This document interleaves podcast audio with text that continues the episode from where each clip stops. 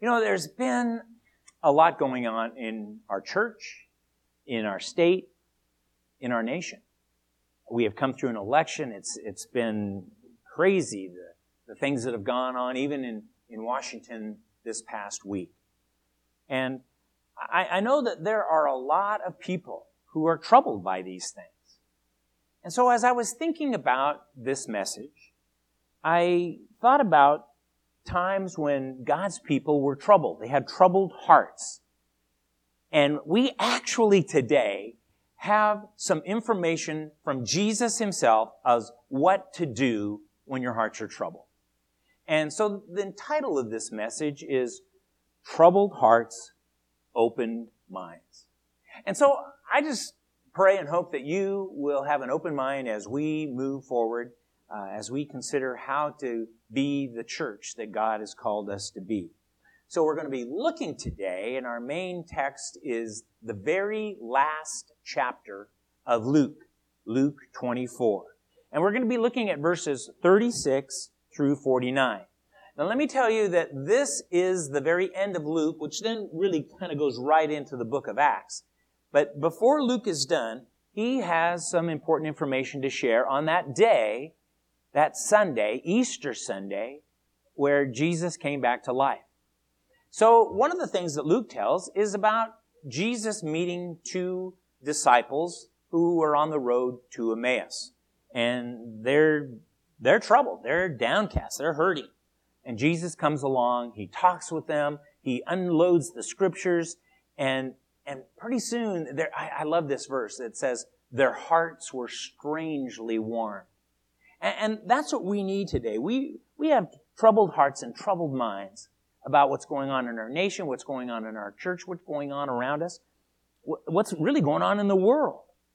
And Jesus comes along and says things to encourage us, to help us through these times. And one of the very specific things that he wants to do for you is to open your mind so that by the scripture, by his presence, you can overcome a troubled heart. So, I don't know if you have a troubled heart today. If you do, I want you to know this message is especially for you. If you don't have particularly a troubled heart, but you know someone who has a troubled heart around you, then this message is especially for you too. So let's pray together. Lord, I just ask that you would be with us as a congregation, be with us as a nation. Uh, let this scripture speak to our hearts and minds today. And may we know through all of this, by your words, that everything's going to be okay because you got this. We put our trust in you, Jesus. Amen. So let's take a look at our scripture today, Luke 24, beginning at verse 36. And just as they were telling about it, telling about what? They, it was the two from Emmaus, immediately came back to Jerusalem and began to share with the other disciples that they had seen Jesus. So just as they were sharing about this, Jesus himself was suddenly standing there among them. And he says this, peace be with you. And, and the whole group was startled and, and they were frightened and they were thinking it was a ghost. And Jesus says, why are you frightened? He asked.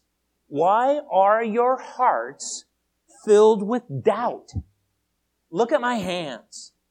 Look at my feet. You can see that it's really me. Touch me. Make sure that I'm not a ghost. Because ghosts don't have bodies, as, and you can see that I do. And as he spoke, he showed them his hands and his feet. And still, they stood there in disbelief filled with joy and filled with wonder, but in disbelief. And then he asked them, Do you have anything to eat? And they gave him a piece of broiled fish. And he ate it as they watched. Well, that was it. He could eat fish, and that proved that he was alive. Verse 44. Then he said, When I was with you before, I told you that everything written about me in the law the law of Moses and the prophets and in the Psalms must be fulfilled. Let me just point out that the law of Moses, the prophets, and the Psalms, that's pretty much the whole Old Testament. That's all the scriptures. So what he's saying is the whole Old Testament, all that prophecy, everything about me is going to be fulfilled. Then, this is a key verse. I love this. Verse 45 of Luke 24 says this. Then he opened their minds to understand the scriptures. You know, it's like they didn't quite get it. And finally he comes back from the dead. He's alive again and he, he, he unpacks this information for them so, so that they can get it. Yes, he said, it was written long ago that the Messiah would suffer and die and rise from the dead on the third day. It was also written that this message would be proclaimed in the, the authority of the name to all the nations, beginning in Jerusalem. The authority of his name was what they were to share. And it was to begin in Jerusalem, and there, here's the message. There is forgiveness of sins for all who repent, and you are witnesses to all these things. And now, I will send you the Holy Spirit, just as my Father promised, but stay here in the city until the Holy Spirit comes and fills you with power from heaven. So this is a great passage of scripture. It's one of those times when Jesus is there to help them. And you can see their troubled hearts. You can see the, the fear and the concern that they have. And what does he do? Well, I want to share with you uh, several things, four things that, that Jesus does in this moment with them. The first thing, and you might want to write this down, is he gives peace. And that's what we should do. We should give people peace. Give them a blessing. That was a common Jewish blessing in the day. Uh, peace be with you. And, you know, I don't know that we do that very often, that we wish well on people, that we wish them peace. But that's a wonderful opportunity that, that Jesus gives us and that we can give to others. Give peace. Uh, think about what it says in Hebrews 13 20. Now may the God of peace, who, who brought up from the dead our Lord Jesus, the great shepherd of the sheep, and ratified an eternal covenant with his blood, may he equip you with all you need for doing his will. May he produce in you, through the power of Jesus Christ, every good thing that is pleasing to him all glory to him forever and ever. Amen. And because of Jesus' sacrifice on the cross, we can now have this peace. We can have peace with God. But look at what Romans 5 1 says. Therefore, since we have been made right in God's sight by faith, we have peace with God because of what Jesus Christ our Lord has done for us.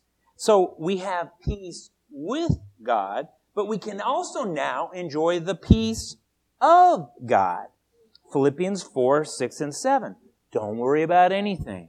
Instead, pray about everything. Tell God what you need and thank Him for all He has done. Then you will experience God's peace, which exceeds anything we can understand. His peace will guard your hearts and your minds as you live in Christ Jesus. We have peace with God and we have the peace of God. Give peace. Give peace to those around you who are fretting, who are troubled. Give them peace. You have received peace, pass it on. Number two, the second thing that Jesus does for them and that we can do for others is to give assurance. Jesus says, look at me, see me, touch me.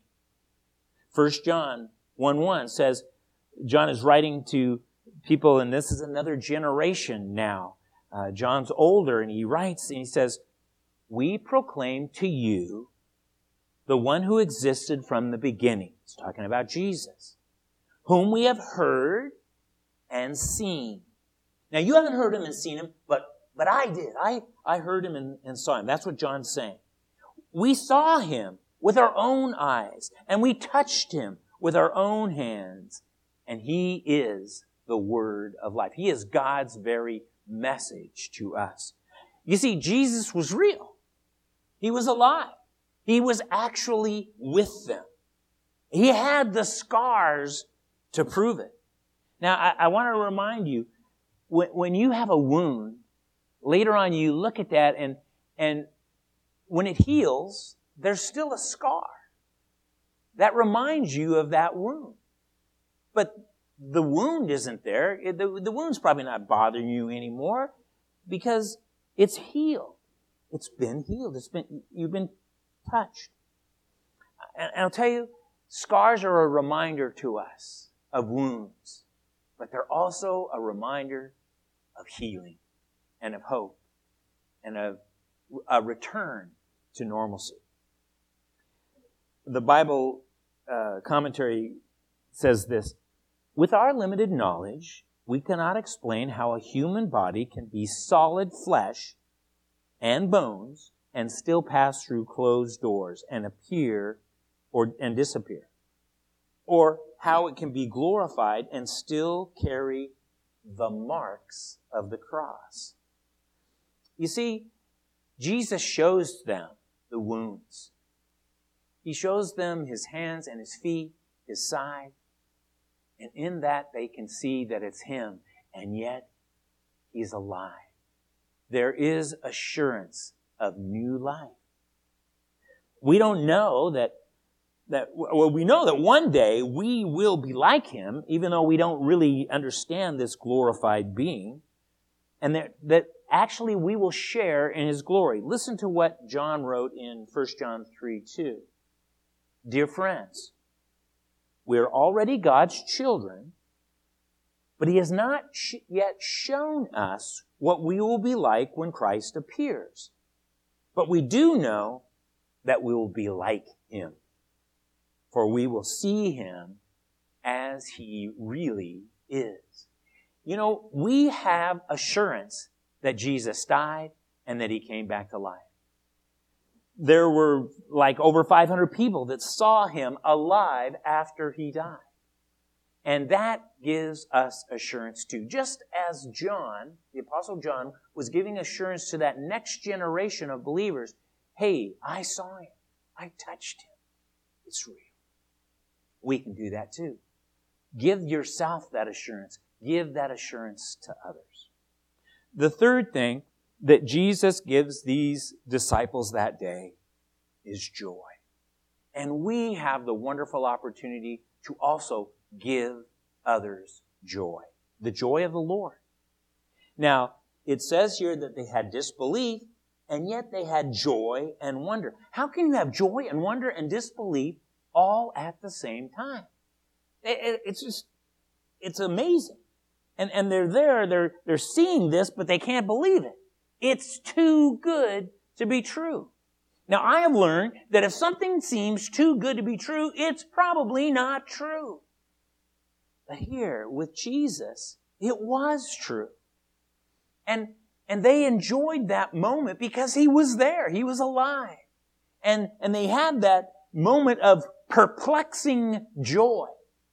They, they had joy and yet they needed faith. Faith is joyful. When you have joy and it's the joy of the Lord, enjoy it. You know, it, this reminds us of what happened to Jacob. He had heard years before that his favorite son, Joseph, had been killed. And then his the brothers of Joseph go down and they, they discover that Joseph is alive. They had sold him into slavery, thought he was dead, and yet he's alive. And he, and he saves his family. As, what a great indication of Jesus saving his family. But look at what happened. This is Genesis 45, 25. This is when Jacob hears that his son, Joseph, is alive. Verse 25, and they left Egypt and returned to their father. That's Joseph's brother. And they found Jacob in the land of Canaan. And they said, Joseph is still alive, they told him. And he's the governor of all of the land of Egypt. And Jacob was, here's the word, he was stunned. Wouldn't you be stunned at that news? He couldn't believe it. But they, when, when they repeated to Jacob everything that Joseph had told them, and when they saw the wagons that Joseph had, had sent to, to carry him, their, their father's spirits revived. They lifted. And, and Jesus had told his disciples that they would rejoice when they saw him again. And that promise was fulfilled. This was in John 16, 22. Jesus said, So you have sorrow now, but I will see you again. Then you will rejoice. And no one can rob you of that joy. No one can rob you of the joy that Christ would bring to you. You know what?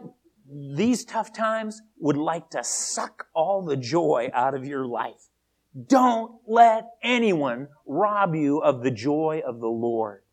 We're not talking about the joy of the world. We're talking about a happiness beyond our uh, earthly realms. And, and, there are joy suckers out there. And, and sadly, even some of them are in the church. You know, something good happens and they just want to bemoan about it and, oh yeah, well, that's okay for now, but what's going to happen next? You know, some people just can't enjoy the moment. They can't enjoy. When we put our faith in the Lord, we may not understand it all. And yet, we can still experience the joy. And we can share that joy with others. Give joy. Let Jesus give it to you, and then you give it to others. Okay, one, one more. This is number four. Jesus gives these disciples something that day that is very special. He gives them permission to believe. He, he, he, he opens their mind. Give yourself permission to believe.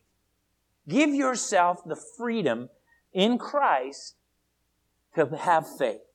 Let God open your mind. Now, when we study the scriptures, the Holy Spirit gives us understanding. But we must give God permission to open our minds. It's not about what you think. It's not even about you. It's about God. It's all about God. So get out of the way and let God do His thing. Now remember this. Believers are not sent into the world to share their own personal experiences, but to share the truths of God that they have found to be true in their own lives. It's not about you and what you've experienced. It is, is it about what, it's about what God has done and you have seen. I love this. This is uh, 1 John 1, 2. John's now telling these same, he calls them children, these same people, another generation. They were not alive when Jesus was alive, even in his resurrected life. But here's what John says to them.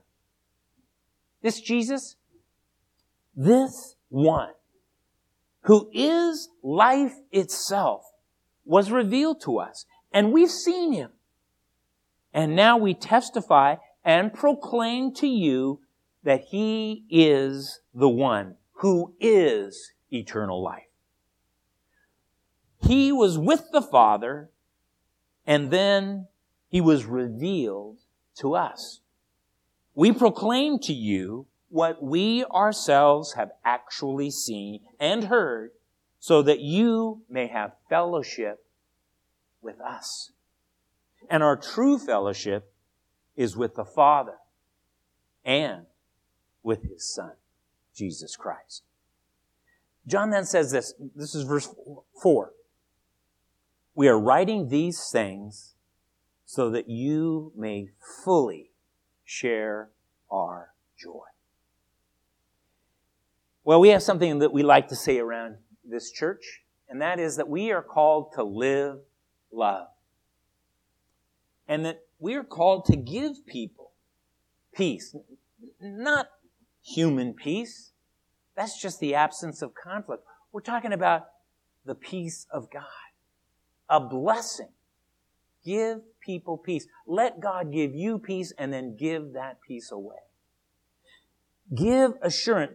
Let, let the assurance of God's word and, and the testimonies of others, of believers, give you assurance for your faith, and then you give that assurance to others. Just like John did, just like Bible study leaders do, just like pastors try to do. That's what we're to do. Give people the assurance that God loves them, that God forgives their sin, and that God wants them to have eternal life. And give joy. Receive that joy of the Lord and then give it away. And, and when you do, you have understanding. Joy and understanding are yours as you open yourself up to God, as you allow God to transform you. And with God, you can handle anything. So share the joy, the peace, the assurance, and give yourself permission to let God open your mind to the things He has in store for you. Not just for you, but so that you too can give it away. That's what we're to do. And this is a time in our world when there's a lot of people who are hurting and fretting and fearful. And now is the time for the church to say, it doesn't matter who's in charge. God is still the one who has it all in his hand. And that ought, ought to be very good news for you to give away. God bless you as you take this message of hope and joy, peace, of, of salvation, of forgiveness, and of understanding, and spread it around. Because there's a lot of people right now that need it. And maybe you need it too. Would you just bow your heads with me and let's pray together? Well, Father, we thank you for what you did when you sent Jesus. And we thank you for the way he taught and for all the lessons that we have learned along the way. But most of all, what he did for us in dying on the cross so that we could be forgiven, so that we could have life. And along the way, in him coming back to life, lets us know that we too have a resurrection in our future. And all of this doesn't really matter that much because you got this. You've got it. And so we can live, even in these troubled times, with hearts of peace and joy and understanding. Oh Lord, help us to have that assurance that comes from you, only from you. And help us in this time, in this day, in this age, to share that good news with others. You're the one that gives it to us so that we can give it away. May it be so. Help us to live your love. In Jesus' name we pray. Amen. God bless you today. I encourage you to read over this scripture and to be encouraged by it. God loves you and God wants you to be a blessing and share his love with others. May it be so.